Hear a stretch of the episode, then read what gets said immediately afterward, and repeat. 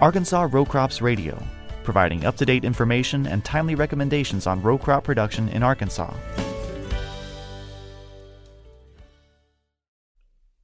Welcome to Arkansas Row Crops Radio. I'm Jarrod Hardke, Rice Extension Agronomist for the University of Arkansas System Division of Agriculture. Welcome, Rice fans, to another episode of Rice and Advice. Today we'll be talking about the ins and outs of harvest aids. So, a few things to cover initially. We'll call them near harvest herbicides. Some questions around those always come up. We, we covered some of the true late season herbicides uh, a little while back on an earlier episode with Tommy, a little earlier in the in the year. Uh, but these comments really kind of geared toward AIM and Ultra Blazer, two of the later season ones we, we get a lot of questions on. Uh, Blazer or Ultra Blazer uh, has a 50 day PHI pre harvest interval. So when we're talking about now where we are in the season with, you know, preparing for harvest and all that stuff, that, that option is out. Uh, that's a no go for rice during heading and beyond. So you know we've got to be be back before heading begins to kind of be in that neighborhood of when that's a viable option. So go ahead and kind of eliminate that one from from being a possibility. So really the only other one along those lines would be AIM, and AIM only has a three day PHI pre harvest interval. Still, with that one, we want to be less than 25% grain moisture, preferably no milky kernels, just to be on the safe side, just to make sure there's there's no potential for impact there. But really, with this one, we still don't want to be spraying that far out in front of them. We want to adhere to the three day interval on the label, but that that's really kind of what we're shooting for is you know three, four, five days before we intend to be harvesting a field it works really quickly. Uh, you know, cleaning up a few things, uh, several different things folks may be after, but that that's kind of what we're using there. Really, the only other option. And again, we, we want to work pretty quickly and have rice actually be pretty close to where we want it to be for harvest before we go with that option.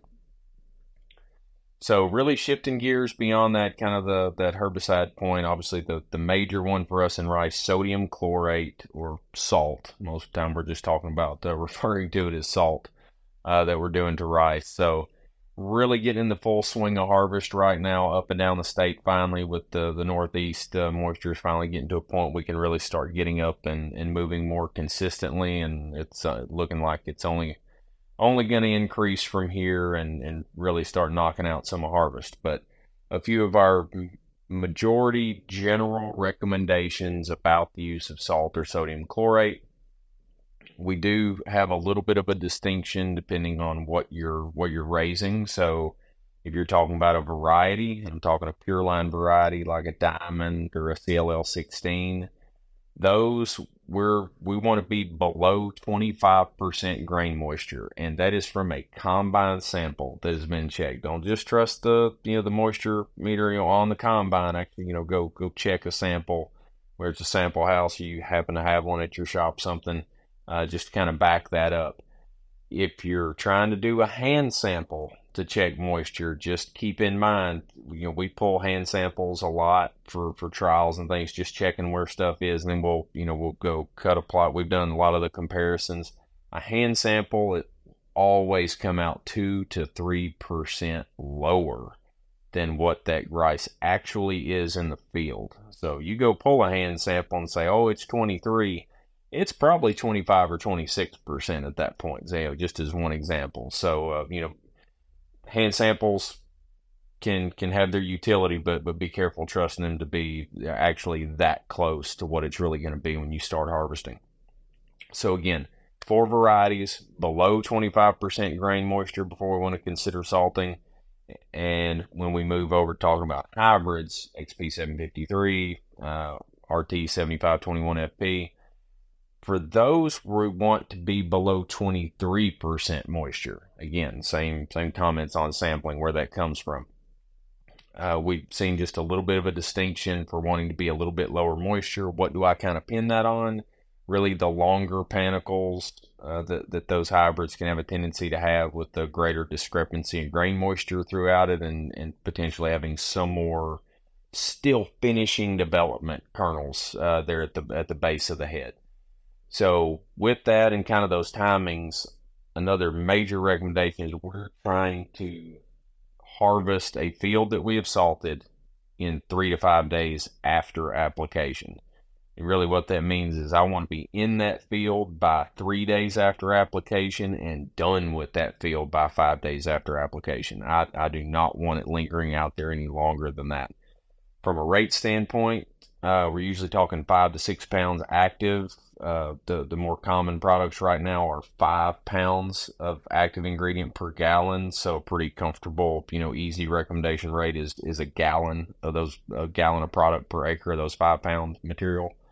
So that's that's pretty standard there.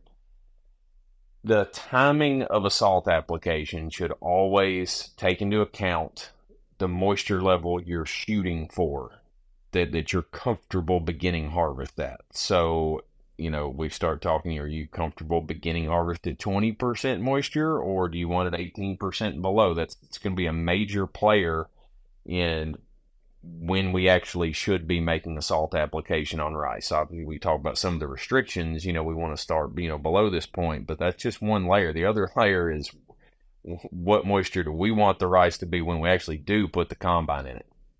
So if we're salting at a high moisture, the problem is you may have to wait longer than that three to five days I mentioned earlier to actually begin harvest if you're targeting something lower.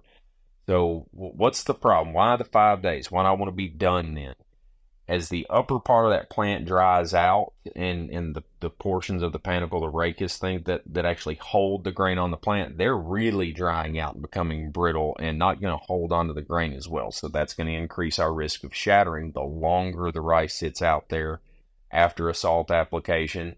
And the longer the grain is sitting out there on the plant, drying down in the field, yeah, it's still drying down, but it's also exposed to to the heavy dew uh, night after night, uh, typically re-wetting and drying. And the longer it sits out there, the greater risk of, of fissures or cracking in those kernels from that wetting and drying. That's going to drive milling yields down. So that's the other concern part of that. Depending on the temperature and humidity, once we get to around 25% grain moisture, again, these very generalized comments, but once we get to around 25% grain moisture, from there on in, you can generally expect somewhere between a half to a whole point, half to 1% of moisture drop per day. This is generally true for long grains. It's not always quite as true for medium grains. Jupiter would be one in particular that doesn't always play by the rules.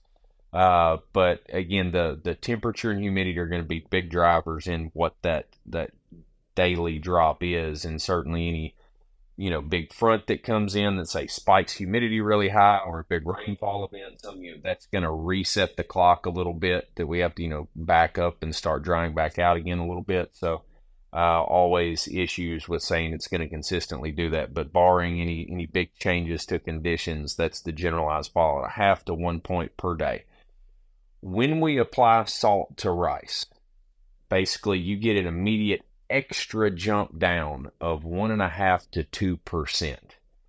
So when we compare non-salted rice or the control to rice that we did salt at three to four or seven to ten days after application, you continue to see that one and a half, two percent gap. So that means whether you salt or not, the moisture just keeps trending down at a similar pace. You just get an extra reduction from the salt. So we go ahead and take that extra jump down there to keep moving. So with that in mind, again, you're you're not always getting an, a big dramatic drop out of a salt application. I mean, there's other benefits to what is drying out that upper canopy and what it can do for ease of harvest. Some of those elements, but it's not alone gonna gonna make a drop. So if we if we start talking about salting at you know 24 25 percent well at three to four days the the salted may be at you know 20 uh, but you know the where you didn't salt that grain moisture would be you know 21 and a half 22 so what about some situational stuff just to, to throw a few examples out there of, of things we could run into around this time and again reflective of some questions we're getting out there let's say i'm at 25% moisture but i want my rice to be 18% when i start cutting oh that means you most likely need to wait a few days before you consider applying salt. Why? Because after three days, you may still only be at 20% moisture. This is going to lead you wanting to wait a little bit longer, a few more days. Now we're five to seven days potentially out before we're going to consider beginning harvest, just bringing more risk to the table. So it's better to wait until that 22 to 23% moisture. Then by the time we're about three days out from there, we should be at least knocking on the door of 18% where we can consider starting. Another scenario didn't address some of this earlier about the low end moisture. We really don't. Uh, some more recent data says we don't have to be quite as worried about that lower end moisture cutoff as we were in the past, but we have to do a few things a certain way to make it not a risk. So let's say I'm at 18% moisture.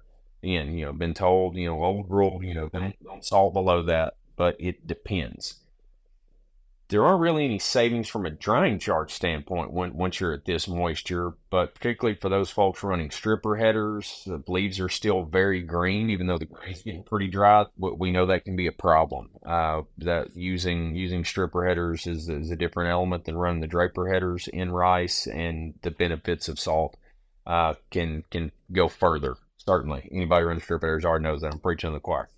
But the goal there, if we're talking like 18% moisture, even a little lower, and it's just still really green, uh, it's it's going to give my header trouble. I need to be able to get up to speed, so I want to just you know knock it out a little bit, mainly going after you know the green leaves, not so much the grain moisture. Then we can talk about maybe lowering that rate to again, still talking about five pound active material. You can start talking about going to a half gallon it's still going to work very rapidly and do the job on that upper canopy very quickly, but we want to target getting into that field 24 to 48 hours after that application and minimize just how much that, that grain moisture wants to drop and that risk coming into play. Uh, we, we've looked at a little bit of that over the years, and if we're getting in there very quickly and out of there, then then the risk and impacts are very low. Certainly, we don't want to flirt with uh, trying to you know beat known immediate, you know, upcoming rainfall events that, that are there. We want to try to dodge that stuff and, and stay out of that neighborhood. So again, just just a, a, pretty broad generalization of some of our wrecks. There's there's plenty of times where where the payoff is probably just to wait a few more days and and avoid salting if we don't really have to have it. But absolutely situations running uh, stripper headers and things where uh, it's it's a very very good tool to use. But I've used this example a lot of times. Uh, use of salt applications is a lot like a hammer. When you hit the nail, it's great. When you hit your thumb, not so great. So we just want to be careful as we kind of manage through some of these options and, and try to get things to play out. Now, certainly with, with the risks that are there, we've seen instances where uh, both plot wise and you know, research and at a commercial level, where you know sometimes harvests get strung out a little bit and we don't get penalized that bad. Certainly, we hope that uh, if we get pushed into that scenario, but best from everything we've seen to avoid prolonged periods between application and harvest. So we want it to all happen fairly quickly, and uh, obviously that's the goal anyway. We're trying to get the crop out as quick as we can. So uh, certainly, if you have any other any questions, feel free to to reach out, uh, call, text, email, anything, no problem. Uh, you can you can find um, go to for any obviously rice related questions. Jump over to our website www.uaex.uada.edu slash rice. Uh, there you can find a ton of our publications and other information, uh, including the Rice Management Guide, which is online or county extension office. Uh, always good to uh, sign up for our text service. I know it's the end of the season, but to get text messages to receive these or other updates, text the word RICE to 501 300 8883. And again, feel free to get a hold of, of me or my counterparts at any time with any questions. And with that, thank you for joining us for this episode of Rice and Advice on Arkansas Row Crops Radio. Have a rice day. Arkansas Row Crops Radio is a production of the University of Arkansas System Division of Agriculture. For more information, please contact your local county extension agent or visit uaex.uada.edu.